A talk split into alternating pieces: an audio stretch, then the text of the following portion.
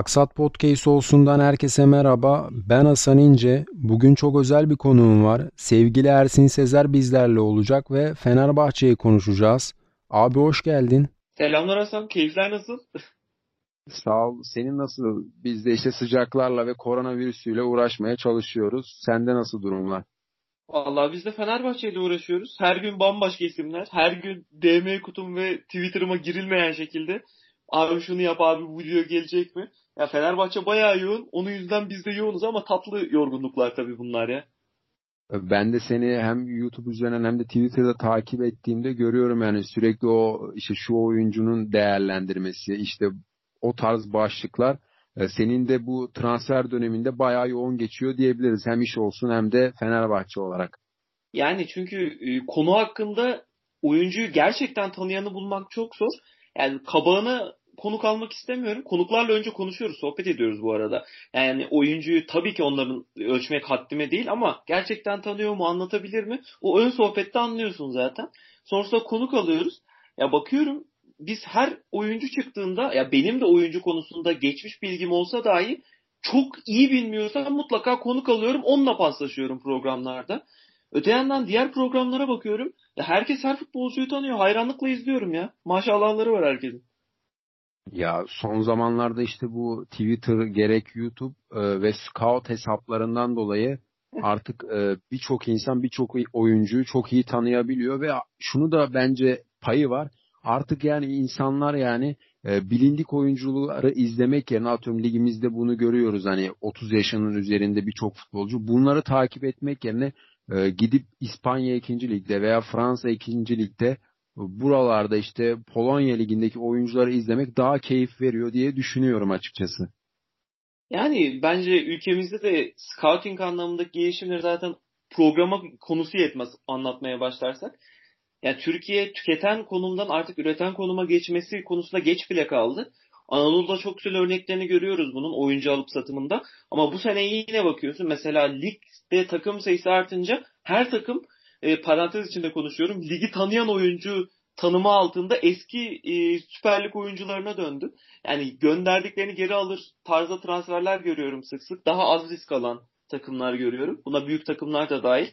Yani tamam Süper Lig'de e, takım sayısı arttı ama günün sonunda satabileceğiniz isimler mi bunlar? Onları da değerlendirmek lazım. Ama şu an her takımın hedefi sanki ya ben bu sene bir ligde kalayım da sonrasına bakarım şeklinde bu, bu şekilde devam ediyorlar gibi. Ya bizde aslında başarısızlığın gelmesinin en büyük sebeplerinden birisi de bu düzen.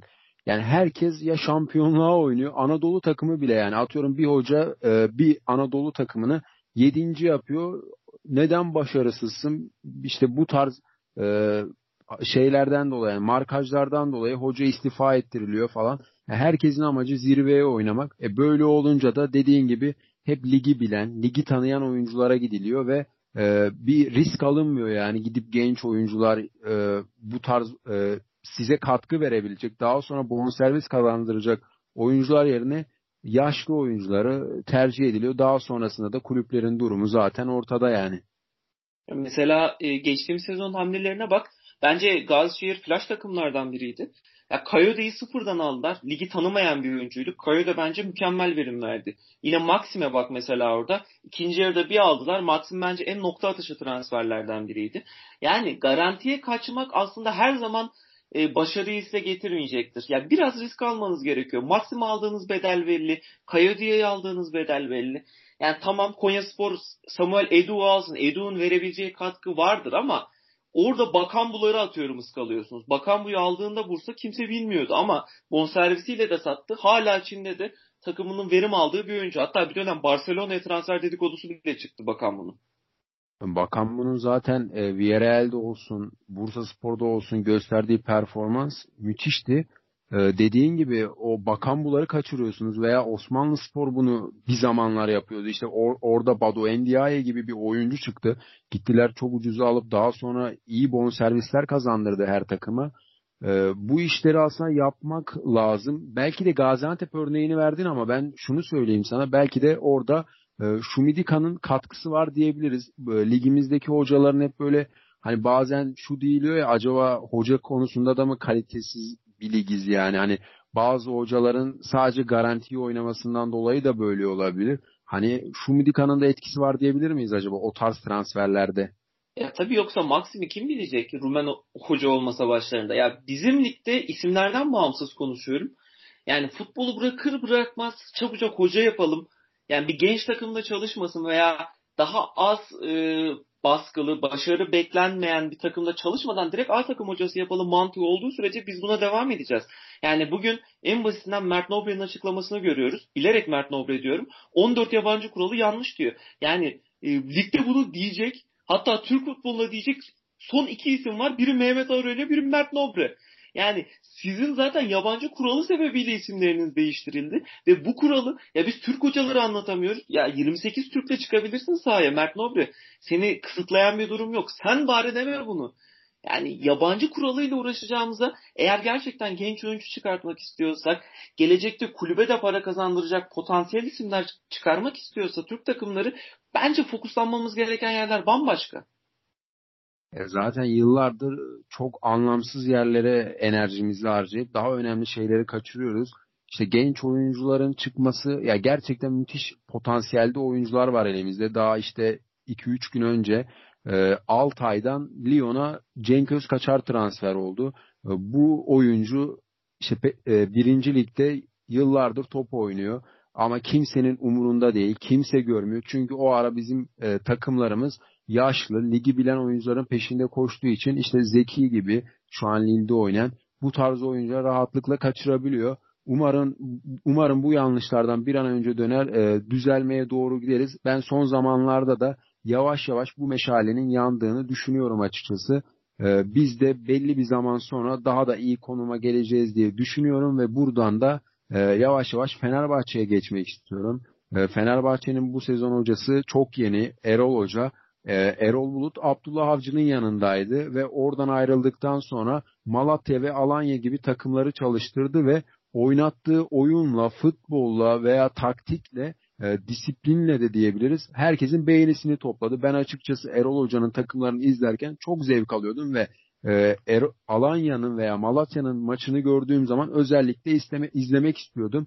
E, şimdi de Erol Bulut Fenerbahçe'nin hocası oldu. İşte takıma gelir gelmez ufak ama önemli dokunuşlar yaptı. Bunlar neydi işte? E, takımda sürekli biz olgusunu yaratması, e, takımın sürekli antrenman tesislerinde basın toplantısı yapması, basına e, güzel güzel demeçler vermesi takımı bir anda pozitif havaya soktu diyebiliriz. E, sen Erol Bulut ve Fenerbahçe birlikteliğini şu anda nasıl görüyorsun, nasıl yorumlarsın? Yani şöyle e, Erol Bulut deyince aklımıza lige hızlı başlaması geliyor kesinlikle. Bu da yani Fenerbahçe'de de öne sürdüğü kondisyon yüklemeyi çok iyi bence beceren bir antrenör. Zaten özel bir kondisyoner antrenörüyle çalışıyor. Onu da Fenerbahçe'ye getirdi bildiğin gibi. O yüzden Fenerbahçe'de de lige iyi bir başlangıç yapacağını düşünüyorum. Fenerbahçe'nin kadroyu bol tutmasının sebebinin hatta ya biz nasıl olsa lige iyi başlarız. Sonrasında biz sıkıntılı dönemlere girdiğimizde ki Erol Bulut'un hem Alanya hem Yeni Malatya kariyerinde var o bak. E, üst üste yenilgiler aldığı sene içinde hafif düşüşler oluyor. Onlarda Fenerbahçe'yi toplayacak kenar hamleleri de olsun istiyor. E, en basitinden Ener Valencia hamlesi herkesin ya gerçekten gol ve asist bakımından çok Fenerbahçe'ye yakıştıramadığı bir isim. Ama 5 oyuncu değişikliği olduğu senaryoda Erol Bulut bence oyuncuya güvenip o riski almak istiyor. Yani oyun sıkıştığında Fenerbahçe'nin ekstradan sahaya sürebileceği bir oyuncu kontenjanı olarak bakıyor ona. Ve Fenerbahçe'nin özellikle iç sahada Erol Bulut'un kafasındaki 4-3-3'ü oynarsa Fenerbahçe'nin en büyük problemi olan yaratıcılıktaki eksikliği, yoksunluğu giderebilme açısından transferler geldiğini düşünüyorum. Hatta gelenler ve ismi geçenler olarak bakıyorum. Yani bakıyorsunuz şu an Perotti ismi de aslında bu yüzden yani devamlılığı çok olmayan ama girdiğinde oyunu değiştirebilecek bir oyuncu olarak bakıyorum. Yine Tiam'a bakıyorsunuz. Forvet'i ikiler. Sol forvet oynar. Yani Fenerbahçe'de ana forvet Vedat Muriç gidecek mi gitmeyecek mi orayı bilmiyorum. Ama her hamle oyunu rakip yarı sahaya yıktığımızda biz nasıl orada skor üretebiliriz? Nasıl tabela yaptırabiliriz üzerinden görülüyor gibi. Ki bunun bence pastanın eğer bir çiliği olacaksa bu Zahavi olacaktır. Ya Zahavi'nin maç başı gol ortalamasına, skor katkısına bakıyorsunuz. inanılmaz. Oyuncunun tekniğine bakıyorsunuz. Yine harikulade bir teknik görüyorsunuz. Yani Zahavi'nin tutar tutmaz orası ayrı ama kağıt üstünde mesela Fenerbahçe'ye direkt tabela yaptırabilecek bir isim mi? Fenerbahçe yine Zahavi ile beraber bunun peşinden koşuyor. Bu da taraftar tabii ki memnun eder. Yani Ener Valencia'nın etmemesini anlıyorum. Onu hamle oyuncusu olarak bakıyorum kendi adıma. Bence Erol Bulut da böyle bakıyordur. Ama mesela olası Zahavi transferinde bambaşka şeyler konuşuyor olur. Ee, senin şu dediğine ben şuradan örnek ekleyeceğim. Dedin ki Erol Bulut işte zaman zaman üst üste mağlubiyetler alabiliyor. Takımı çok iyi bağışlatmasından ötürü. Ee, mesela takıma Sosa diye bir oyuncu transfer edildi. Ee, belki de Sosa'dan sürekli verim almak istemeyecek ama bu kötü gidişatta e, takımın kötü olduğu dönemde Sosa'yı sahaya sürerek işte ona e, sorumluluk yükleyerek o kötü gidişte de e, Sosa takımı oradan çıkaracak. Şöyle bir örnek vereyim hemen. Mesela Yeni Malatya'dan Erol Bulut'un ayrılmasındaki en büyük pay o mağlubiyet dönemiydi. Bir ara bir kötü gidiş olmuştu ve orada ipler kopmuştu. Erol Bulut gerçekten dediğin gibi lige çok iyi başlatan bir takım yani takımını çok iyi başlatan ama sonrasında da ufak tefek sıkıntılar oluyor. E, bu kadroyu geniş tutarak da tecrübeli oyuncularla işte orta yaşlı genç oyuncularla da bu sorunu çözecek gibi e, düşünüyorum ben. E, şimdi de Fenerbahçe'nin e, transfer leri hakkında konuşmak istiyorum. Ee, bildiğimiz üzere Fenerbahçe transfere çok hızlı giren takımlardan birisi oldu. Kadrosuna tecrübeli oyuncular kattı. Ee, senin de biraz önce dediğin gibi Süper Ligi bulan oyuncular. İşte bunlar kim dersek Caner, e, Gökhan, e, Bunlar eski oyuncusu aynı zamanda. Sosa, işte Filip Novak birkaç sezondur bu ligi iyi biliyor. İşte Sinan Gümüş var, Mert Hakan Yandaş var. E, Fenerbahçe'nin bu oyuncuları düşündüğümüzde bu sezonki transfer politikasını nasıl buluyorsun? Fenerbahçe e, bence hem Ali Koç hem Emre Belezoğlu hem Erol Bulut yani başkanın bahsettiği konsorsiyum var ya şeyin çok farkında. Bu sene seçim senesi bu sene şampiyonluk dışındaki her sonuç başarısızlıktır. O yüzden bu sene garantiye gideceğiz. Maksimum verim alabileceğimiz oyuncuları seçeceğiz ki zaten ne vereceği belli olan oyuncular. Novak, Gökhan, Caner. Bence Mert Hakan'ı da bu seviyeye çıkartırız diyorlar.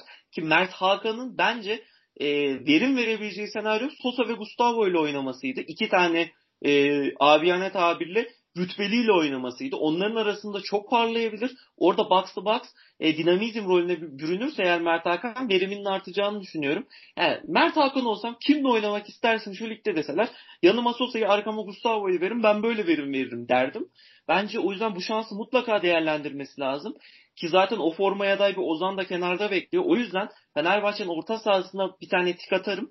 Forvetine Vedat Muriç'in ayrılığına göre bir tık atarım. Ama savunmada Fenerbahçe'nin problemi var. Eğer Fenerbahçe şampiyonluğa oynayacaksa stoper ikilisinin şu an net isimlerden oluşması lazım. Lemos'u görüyoruz. Lemos geldi. Ve Serdar Aziz de şu an Tisserant'ın gelmediği senaryoda ana stoper hattını oluşturacaklar gibi. Çünkü Zanka'dan da bir ayrılık belirtisi henüz almadık. Ama olası şu an mevcut kadroda Sadık Zanka, Serdar Aziz, Lemos bana tatmin edici gelmiyor. Oraya mutlak ve mutlak özellikle savunma arkasına atılan toplarda hızlı bir stoper gerekecek. Bu kim olur bilemem ama mesela sakatlanmadan önceki Tisserand buraya tam oturuyor. Sakatlık sonrası işte Erol Bulut'la tekrardan o rehabilite sürecini geçirebilir ve tekrar o formunu yakalarsa bence oraya aday olur. Ama olmama ihtimali her zaman var. Fenerbahçe'nin ben savunmada zar atma lüksü olmadığını inanıyordum ama mesela Lemos'ta bir zar atıldı. Tisserand'la ikinci zar atılır mı onu göreceğiz. Yani Fenerbahçe'nin şampiyonluk yolunda bence en dikkat etmesi gereken yer hala stoper hattı olacak. Ee, sana şöyle bir örnekle geleyim hemen. Ee, somut başarılar elde etmek istiyorsanız kesinlikle savunmanızın iyi olması lazım. Ee, Premier Lig'de bir Liverpool örneği var. Van Dijk'tan önce mesela hiçbir şey kazanamayan bir Liverpool vardı ama o savunmayı güçlendirdikten sonra Van Dijk transferinden sonra işte Şampiyonlar Ligi, Premier Ligleri, Kulüpler Dünya Kupası e, bu tarz başarıları hemen elde etti. Fenerbahçe'nin de bence şu anda savunmaya çok iyi bir oyuncu alması gerekiyor stoper olarak. Ben Serdar Aziz'de falan bu ligin e, çok da gideceğini düşünmüyorum. Yani şampiyon yapar mı Serdar Aziz sizi? E, ben tek başına yapamayacağını düşünüyorum. Ama yanında çok iyi bir oyuncuyla Serdar Aziz de performansını üst seviyelere taşır diye düşünüyorum. E, şimdi Fenerbahçe'nin ben açıkçası e, kadrosunu böyle kafamda yapmaya çalıştığımda e, benim en çok zorlandığım yer orta saha. Sen de birazcık aslında fikrini belirttin ama e, sence nasıl bir orta saha kurgusu göreceğiz? Ben açıkçası Gustavo, Mert Hakan, Sosa, işte Ozan orada Tolga Ciğerci var. E, belki yeni transferler de yapılır ama e, sen nasıl bir orta saha kurgusu görücü sence nasıl bir orta saha kurgusu olur? Yani e, Gustavo ve Sosa garanti. Yanındaki üçlüde ya Ozan ya Mert Hakan oynar. O form durumlarına göre değişir. Diğer ikisinin yedeklerinde de Jason ve Tolga Ciğerci aslında oraya yedek. İsmail Yüksek'i çok beğendiğini söylüyor Erol Bulut kamp döneminde. İsmail Yüksek takımda kalır ve bence B takımda rezerv ligde sürekli oynar. Orada da formunu geliştirir bilemem ama Erol Hoca'nın tuttuğunu biliyorum. Diğer oyuncularla ben yolların yavaş yavaş ayrılmaya başlayacağını düşünüyorum. Mesela Mia Zayt'sı şu kadroda ben düşünemiyorum. Yine aynı şekilde Tolga Yarslan muhtemelen Bundesliga'ya göre geri dönecek. Yani Fenerbahçe'de gelenler oldu. Şimdi biraz da şu kadroyu indirme vakti. Çünkü yani sene boyunca 5 maçta kullanacağınız bir Miyazay'sı hiçbir Fenerbahçe taraftarının isteyeceğini düşünmüyorum. E, Tolga Yarslan yine aynı. Yani sonuçta büyük bir para veriyorsunuz. Yıllık ücreti yüksek bir oyuncu. Ve senede 5 maç oynayınca hep Fenerbahçe taraftarının hepsinin bir tık canı sıkılıyor bu konuda. O yüzden e, orta saha üstüsünde dediğim gibi Sosa gibi bir yaratıcı, Gustavo gibi bir kesici ve yanında Mert Hakan veya Ozan gibi bir dinamo, box to box oynayacaktır diye düşünüyorum. Diğer şekilde şaşırtır beni farklı bir orta saha kurgusu. Ee, bu orta sahaya ben açıkçası sosyal medyada şu tarz e, e, eleştirileri çok gördüm ve ben de birazcık aslında hak veriyorum.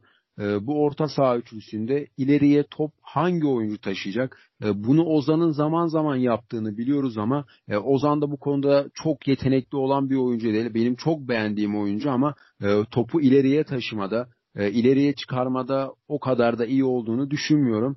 Ee, bu konuda sıkıntı yaşar mı acaba bu orta saha üçlüsünde topu ileriye kim taşıyacak diye? E şöyle söyleyeyim yani Sosa pastayla taşır, Mert Hakan taşır, yine Ozan taşır. Şu an Fenerbahçe'nin en konuşulmaması gereken yeri orta sahası. Yani kaleci bile daha tartışılabilir durumda. Ki stoper hattı belli değil. İşte mesela sağ bekte Gökhan Gönül'e bir şey olursa ne olacağı belli değil. Forvet hattında Vedat Muriç giderse ne olacağı belli değil. Bence en net görülen yer Fenerbahçe'nin en tartışılmaması, transfer bir daha gelmemesi gereken yer orta saha şu an. Ee, ben bir de transfer politikası ile alakalı bir şey sana sormak istiyorum. Ee, yapılan transferler işte birazcık yaşları e, 30'un üzerinde diyebiliriz genel olarak. Ee, ya ben açıkçası Fener'in şampiyon olmasını isterim. Çünkü her takım şampiyon olsun. Yani atıyorum Galatasaray 5 yıl olmasın veya Fener aynı şekilde 5 yıl olmasın. Her takım olsun. Ligimiz daha kaliteli ve güzel olsun diye düşünüyorum.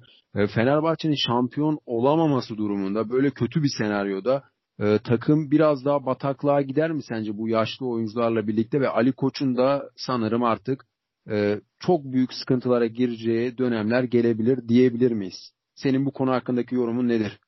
Yani şu an bir önceki iki seneye baktığımızda Fenerbahçe'nin bence en iyi kadrosu bu sene kuruluyor. Yani, tabii ki farazi konuşuyorum. Mesela şu an biz bunu çekerken Vedat Muriç gitmemiş bir durumda. Forvet'in Vedat Muriç olacağını e, düşünerek konuşuyorum. Çünkü e, transfer açıklamasında da Selahattin Baki'nin açıklaması bizim satmak gibi bir zorunluluğumuz yok şeklindeydi. O yüzden e, Vedat Muriç'in geçen sene beslenme konusunda ciddi sıkıntıları vardı. Bu sene daha onun e, hedef olarak bulabileceği, onu hedef alacak toplarla daha çok beslenecektir. Yine aynı şekilde Fenerbahçe orta sahası bence bir değil iki gömlek atlamış durumda. Ama yine aynı yere geleceğim. Stoper, stoper, stoper. Yani Reyes Vanka ile oynadınız. Adil Rami yaptınız. Ya stoper o kadar çok e, isim geldi ki Fenerbahçe'de şu iki yılda. Yani Lemos yine inşallah tutar. Potansiyeli ve Lugano'nun referansı önemli o noktada bir stoper daha gelecek. O stopere göre daha net konuşabiliriz. Ama Fenerbahçe'de Ali Koç'un, Emre Belezoğlu'nun hatta bu sezonun kaderini tekrarlayacağım stoper hattı belirleyecek. Ee, ben de biraz önce de dediğim gibi e, savunma hattı sizi şampiyonluğa götüren kısım olur diye düşünüyorum. Ee, sen Vedat Muriç'in satılmasından yana mısın yoksa bir sezon daha tutulmasından mı? E, tamamen harcama limitine bağlı. Yani şöyle bir iki, iki farklı senaryo çizelim seninle. Fenerbahçe'de her şey yolunda gitti. Harcama limiti uygun hale geldi. Vedat Muriç şampiyon olacak bir Fenerbahçe'de daha fazla gol atar. Fiyatını katlayarak önümüzdeki sezon daha fazla bir ücrete gidebilir. Bu senaryo cepte. Bu tamamen her şeyin olumlu gittiği senaryo. Her şeyin olumsuz gittiği iki senaryo var. Harcama limiti çıkmaz. Mecburen satmak zorunda kalırsın. Başka bir seçeneğin yok. Yine harcama limiti çıkar. Vedat Muriç'le sezona girersin. Vedat Muriç daha az atabilir, daha kalitesinden düşük performans gösterebilir, elde kalır. Ama yani Fenerbahçe taraftarı şu an özellikle vergi dilimi de değiştiği senaryoda Vedat Muriç gittikten sonra onun yerini doldurabilecek net bir forvet bulabilir mi? Burası bence soru işareti. Ve mevcut kadroda Vedat Muriç biraz daha ekmeğini taştan çıkartan bir forvet. Yani ikinci yarı form düşüklüğü kesinlikle var. Özellikle pandemi dönemi sonrası başlayan ligde kesinlikle var. Ama arkasında oynayacak Sosa ile kanatlarda oynayacak Tiam gibi yine Ener Valencia gibi Ferdi gibi isimlerle ve beklerle tabii ki Gökhan Gönül'le Caner'le Novak'la onun daha çok topla buluşan bir oyuncu haline geleceğini ve ceza sahasındaki üretkenliğini arttıracağını düşünen taraftayım ben. Yani her şey yolunda giderse satılmayabilir Selahattin Baki'nin dediği gibi. Ve Fenerbahçe şampiyona daha emin adımlarla mı gider? Evet daha büyük favorisi olur. Ee, ben Vedat Muriç ile alakalı şunu söyleyebilirim. Ee, senin dediklerine katılıyorum ve e, Vedat Muriç'in olası bir satılmaması durumunda da e, Fenerbahçe'nin bu kadrosuyla çok üst düzey bir performans sergileyeceğine inananlardan biriyim. Çünkü takım dediğin gibi bu sezon Sosa var orta sahada işte Mert Hakan geldi. Hem atar hem attırır. İşte bir de Süper Lig'in belki de en iyi orta kesen oyunculardan biri var artık Fenerbahçe'de. E, Caner Erkin o da geçtiğimiz sezon Beşiktaş'ta onun üzerinde asist yaptı. E, Vedat Muriç'in fiziğini ve yapısını düşündüğümüzde o kenardan gelen ortalarda çok daha etkili işler yapıp e, işte gerek topu indirip arkadaşına servis yapması, gerek e, kendi kafa golü falan atması e, Vedat'ın ben performansını daha da katlayıp çok daha iyi e, bonservise satılacağını düşünüyorum açıkçası. E, Vedat'ın da dediğin gibi ekmeğini taştan çıkaran bir oyuncu ve e, ben onun iyi niyetine de her şeyine güveni, güveniyorum açıkçası. E, her zaman elinden gelenin en iyisini yapmaya çalışan bir oyuncu olduğunu düşünüyorum. Bu konuda senin e, başka bir fikrin var mıydı acaba? Yani Vedat Konuş giderse ne olur? E, bir kere Ener Valencia'yı göbeğe çekeriz. Bu şekilde oynarız fikri bence yanıltıcı olur. Bunu net bir şekilde söyleyeyim. Yani Tiam, Ener Valencia, solda işte Deniz, Geri veya işte Ferdi ile oynarız e, fikri sağda pardon kesinlikle hatalı olur. E, Vedat Muriç giderse bir tane net forvet almanız lazım. Ene Zahavi konuşuluyor mesela. Zahavi mesela benim hayalim ikili forvette Zahavi Vedat Muriç oynarsanız çok daha katkı alırsınız. Çünkü Zahavi biraz daha e, önünde pivot olunca sanki bütün o e, teknik işleri yapacak, savunmayı şaşırtacak, yaratıcılık seviyesi en üst düzeydeki teknik golcü rolünde bir oyuncu. Yani direkt olarak bir pivot forvetten çıkıp onu koyarsak yine uyum sorunu sıkıntısı yaşar elbette ki. Dediğim gibi Vedat Muriç zorunda değilsek ben gitmesi taraftarı olmam ama her zaman şunu inanırım. Her oyuncunun bir bedeli vardır. O bedele çıkarsa da Fenerbahçe taraftarı niye sattı demez kimse. E, açıkçası çok iyi bir B planı varsa elinde Ali Koç ve yönetiminin e, dediğin gibi değerini bulduğunda da satılmasına hiçbir taraftar e, bir şey demez. Ama sizin bir B planınız yoksa Vedat Muriç gittiğinde e, çok kötü senaryolarla karşı karşıya kalacaksanız da veya şampiyonluğu e, Vedat yüzün Vedat'tan dolayı verecekseniz de satılmamasını tüm taraftar ister. E, şimdi de şöyle farklı bir konuya geçmek istiyorum. E, FIFA dün bir anket yaptı.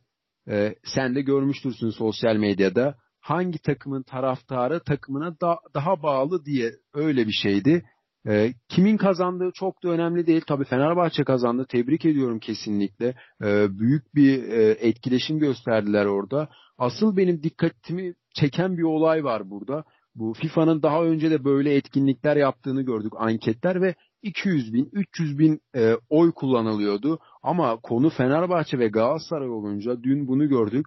E, 1,5 milyon oy aldı bu anket. E, böyle bir potansiyelimiz var iki takımımız açısından da ama bir türlü kullanamıyoruz bunu. Bir türlü meyvesini yiyemiyoruz. E, senin bu konu hakkında demek istediğin bir şey var mı acaba? Takımlarımızın e, bu kadar iyi potansiyeli olup da iki takımımızı da bu kadar kötü kullanmamız hakkında. Ya şöyle bu tabii ki e, aslında Euro kuruna bile bağlı bir süreç. Ya e, Fenerbahçe, Galatasaray veya diğer Türk takımları e, Avrupa bölgesinde bir ülkede futbol oynasalardı, futbol takımı olsalardı yani Türk lirasının kuru euro ile eşit olsaydı veya aynı seviyede olsaydı muhtemelen Türkiye'nin çok daha fazla Avrupa kupası vardı. Çünkü taraftarı ateşli, taraftarı takımına para harcamaktan çekinmeyen bir taraftar. Hepsi için konuşuyorum. Ve özellikle sosyal medya ortamında sonuna kadar savunan e, bir taraftardan söz ediyoruz. Hatta Fenerbahçe özelinde Fenerbahçe basketbol takımı NBA takımları kadar rating getiriyordu bir ara. En e, peak yaptığı dönemde. Ve hal böyleyken e, ya günümüz pazarlaması da biraz daha sosyal medyaya kayıyor. Ve bu sebeple Fenerbahçe Galatasaray artık FIFA'nın resmi hesabının bile kendi pazarlama aracı oldu. Yani FIFA'nın resmi hesabını Türkiye'de bu anketten önce kaç kişi tanıyordu? Gerçekten sporun içinde olanlar tanıyordu. Ama sporu bilenler dışında bambaşka insanlara erişti. Kaç takipçi kazandı bilmiyorum ama yani bir buçuk milyon oy attırmak bir ankete çok ciddi bir iş. Ve FIFA'da umarım e, Türk takımlarını hepsi için konuşuyorum. Financial Fair Play ile, kurallarla ve çeşitli hakem hatalarıyla bilinçli veya bilinçsiz ezerken Fenerbahçe'nin, Galatasaray'ın, Beşiktaş'ın, Trabzon'un, diğer Türk takımlarının gücünü artık göz önünde bulundururlar. Ee, dün dediğin gibi kaç takipçi kazandığını e, bilemiyoruz ama e, müthiş bir etkileşim kazandılar. Orası gerçek. E, Fenerbahçe bu ankette birinci olan yani kazanan taraftı. E, gerçekten Fenerbahçe taraftarını da kutlamak lazım. Aynı şekilde Galatasaray'da büyük bir çaba gösterdi. İşte dün şunu gördük yani e, Galatasaray'da işte Felipe Melo olsun, Fenerbahçe'de Dekolo, e, Apya hepsi paylaşıyor yani. Fener, Fener Fenerbahçe veya Galatasaray tutkusu gerçekten böyle bir şey ama bu tutkuyu çok daha başarılı yerlere taşıyamamız Avrupa sahnesinde özellikle ya gerçekten benim canımı sıkan yani e, beni üzen konulardan birisi. E tabii ki. Ama işte dediğim gibi eskiden Fenerbahçe, Galatasaray, Beşiktaş çok daha sükseli isimler alabiliyordu. Ya biz 10-15 milyon euro bonservis bedeli veriyorduk. Bundan işte Daniel Guiza 14 milyon euroya geldi. Evet. İspanya gol kralını alıverdin. E şimdi almaya çalış bakalım İspanya gol kralını ne, neyle karşılaşacaksın? Yine Musa Sow Fransa Ligi gol kralını bir operasyonla aldın getir. E Matea Kejman. E, tabii. Yani ya şu anda gerçekten dediğim gibi o isimleri almak hayal diyebilir miyiz acaba artık? Böyle e, Appiah'ın kendi anlatmasıdır. E, ayrılmak istiyor Fenerbahçe'den. Everton'la transfer görüşmesi var. Sen Everton'a satmadan tutabiliyorsun oyuncunu. Yani parayla tutuyorsun, motivasyonla tutuyorsun, şam, o dönem Şampiyonlar Ligi ile tutuyorsun, tutabiliyorsun. Şu an e, gerçekten zorlanıyor Fenerbahçe. Ya Vedat Muriç gitmek istemiyor mudur? İstiyordur muhtemelen ama e, Fenerbahçe ona burada farklı e, opsiyonlar sunarak işte beraber bir şampiyonluk yaşayalım, daha fazla ücrete gidersin. Daha fazla gol atarsın şeklinde tutmaya çalışıyordur. Eskiden mesela tutma şekli ya o bizden daha büyük bir takım değil ki şeklindeyken şu an bizde bir sene daha kal daha başarılı olup öyle satarız seniye çevriliyor gitgide. Ee, şöyle bir örnek vereyim. Sen de yakından oyuncuyu takip eden ve tanıyan birisin. Ee, Galatasaray'da geçtiğimiz sezon Fernando diye bir oyuncu vardı. Ee, bu oyuncu Sevilla'ya transfer oldu. Ee, dün de biz arkadaşlarımla bu konuyu konuşurken yani beni Sevilla istese şu anda şu e, futbol ortamında asla Galatasaray veya Fenerbahçe'de bir dakika durmam direkt giderim. İşte oyuncu gitti direkt UEFA kupasını aldı. Artık yani bizim takımlarımız da eski gücünde değil ve burada oluşan o futbolun e, getirdiği kaos gerçekten belki de yabancı oyuncularda bir nebze bıktırıyor diyebiliriz gibime geliyor. Yani katılıyorum sana. Ee, ya Türk futbolunun acil başarılı olmaya ihtiyacı var. Umarım Başakşehir başarır bunu dedik. Mesela Kopenhag'a elenmesi beklenmedik bir sonuçtu benim için. Yani e, ga, muhtemelen şampiyonluk sonrası hepsinde bir rehavet ortamı oldu Başakşehir'de. Keşke biraz daha gidebilselerdi. Keşke mesela Manchester United önünde görebilseydik. Mesela seneye Şampiyonlar Ligi'nde ne yapacak Başakşehir? Bu da gelen oyunculara bağlı olsa da yine soru işareti. Ya eski başarılı günlerimizi hepimiz özlüyoruz. Takımlardan bağımsız özlüyoruz. Ama bunlar ancak doğru yapılanmayla gelecek. Çünkü e, Türk futbolunda fast food, hızlı tüketim kültürü bitti. Artık üretme vakti. Ee, mesela geçtiğimiz gün Beşiktaş PAOK eşleşmesi vardı ve e, Beşiktaş elendi. Ben açıkçası çok üzüldüm. Beşiktaş'ın elemesini istiyordum. İşte git, gidebildiği yer, yere kadar gitmesini. PAOK'un golünü atan oyuncu 18, 19, 20 yaşında bu civarlarda. İşte hücum hattına baktığında 24 yaşında olan oyuncu, 22 yaşında. Ee, bir şekilde başarı bu doğru yapılanmayla geliyor diyebiliriz açıkçası. E, tabii ki. Yani PAOK e, kadro kalitesi veya maliyeti bakımından Türk takımlarından çok farklı bir takım mı? Hayır. Yani Akbom'u e, nasıl aldıkları ortada. Yani Akbom artık Arsenal'in vazgeçtiği bir oyuncuyken geliyorsun onu takımın ana parçalarından biri yapıyorsun. Yine bahsettiğin gibi genç Yunan oyuncularla kadroyu bence e, düzgün şekilde kuruyorsun. Aslında mesela Türkiye'de e, birçok takımın yapabileceği bir şeyken e, gerek taraftar baskısı, ger, gerek bence sosyal medya baskısında da burada çuvaldızı kendimize de batıralım. E, yeni jenerasyonla beraber e, yenilgiye veya başarısızlığa tahammülü az bir nesil yetişiyor. Herkes her taraflar açısından. Bu da sosyal medyada kulüplerin bence bakış açısını etkiliyor. E, geçen gün ben televizyonda şöyle bir şey görmüştüm ve kesinlikle doğru bir yorum. E, ikinciliğin çok başarısız olunan bir ligimiz var yani. İkinciliğe öyle bir bakılıyor ki korkuyla yani. Yani ikinci olan sanki orta sıralarda bitirmiş gibi. Bence bu algının da e, gerek TFF el atmalı, gerek Kulüpler Birliği ikincinin de çok başarılı olduğu bir şekilde anlaştırılmalı yani. E, tabii katılıyorum sana. Yani e, şimdi mesela B e, ligi kuruluyor, rezerv lig gibi. Orayı ben mesela yayıncı kuruluşu açıklanmadı izlemeyi istiyorum. Keşke benim bakış açım bence bu. Ya açık kanaldan verin. Tamam Süper Lig maçları A takımlar açık e, Bein Sports'tan yayınlansın. Açık kanaldan yayınlanmasın belki ama B takımı olsun herkes izleyebilsin.